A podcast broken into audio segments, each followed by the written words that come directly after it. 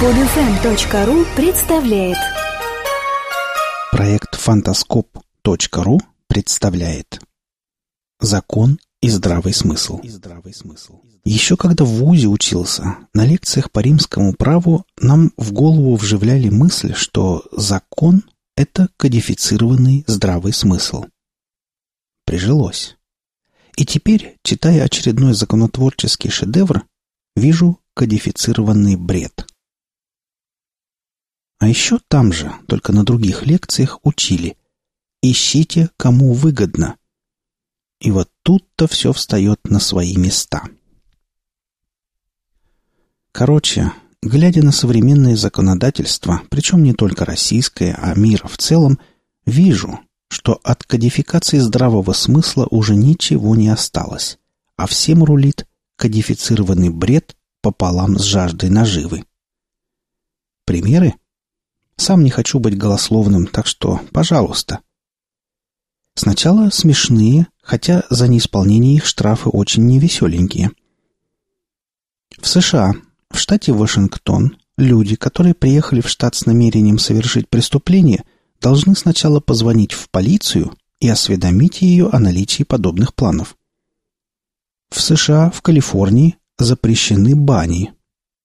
И опять США, в штатах Нью-Джерси и Орегон запрещено самостоятельно заливать бензин в бензобак машины. Там же, в штате Вашингтон, законодательно запрещены все сексуальные позы, кроме миссионерской. Отвлекусь на секунду – на этот пример у меня в блоге один товарищ забавный ответ написал. Интересно, а как исполнение законов проверяют? Представляю заяву жены на мужа. Драл раком, чем нарушил мои законные интересы. Прошу призвать к ответственности. Вот там в полиции, наверное, весело работать. Прошу у читателя прощения, но это цитата. Я долго смеялся. Впрочем, давайте дальше. В Британии запрещено умирать в парламенте. В Швейцарии запрещено сливать воду в унитазе после 10 часов вечера. В Свазиленде запрещено женщинам носить нижнее белье. В Сингапуре запрещается носить с собой Библию. Во Франции запрещается продажа кукол, лицо которых не является человеческим. В Таиланде законодательно запрещено наступать на деньги – Теперь откровенно меркантильные. В Гамбии налоги составляют 287%. В Белоруссии налоги составляют 145% дохода. Это вообще прикол. На интернет-аукционе 18-летняя румынка решила продать свою девственность. Покупатель нашелся, и невинность девушки оценил в 10 тысяч евро. Непосредственно купля-продажа состоялась в Венеции, но деньги передавались на территории Германии, поэтому местные фискальные органы потребовали от предприимчивой девушки уплатить налог с продажи девственности. Налог на окна в Англии. Налог на коровий метеоризм. Ирландия и Дания ввели налог на коровьи пуки. В Ирландии 18 евро с головы в год, в Дании 110. Во Франции есть налог на Google. 29 миллионов долларов в год собирают, между прочим. Налог на тень в Венеции. Не повезло владельцам магазинов и кафе, тень от навесов и зонтиков которых падает на муниципальную землю. Налог на солнце на Балиарских островах. За день пребывания каждый турист должен раскошелиться на 1 евро. Налог на танец в Египте – Каждая танцовщица должна платить налог. Ежегодные поступления от танца живота оцениваются в 264 миллиона долларов США. Нормально так? Как? Много кодифицированного здравого смысла увидели? И это только то, что в голову пришло. А если плотненько в интернете порыться, то такого можно найти. Ух! Так вот, это легко объяснить тезисом «хочу денег, а вот и повод» но необъяснимо здравым смыслом. Но это еще не все. Отдельно стоят штрафы, но не те и не по тем смешным основаниям, которые я привел в начале статьи, а то, что все привыкли воспринимать как само собой разумеющееся. Штрафы за нарушение правил дорожного движения. На самом деле на эту тему мне есть много чего сказать, но решил остановиться именно на ПДД по той простой причине, что это близко подавляющему числу читателей. Рассмотрим штраф за непристегнутый ремень безопасности. Почему пишу в кавычках? А потому что если кто-то решил столкнуть свою машину с бетонной стеной, он без ремня безопасности неминуемо погиб бы. А с ремнем безопасности такой человек имеет шанс выжить. Только тут уместно спросить, зачем его понесло на стену? А вот тут-то и выясняется, что если в машине есть ремни безопасности, то вероятность столкновения для нее резко увеличивается. Кажется фантастикой? А нет.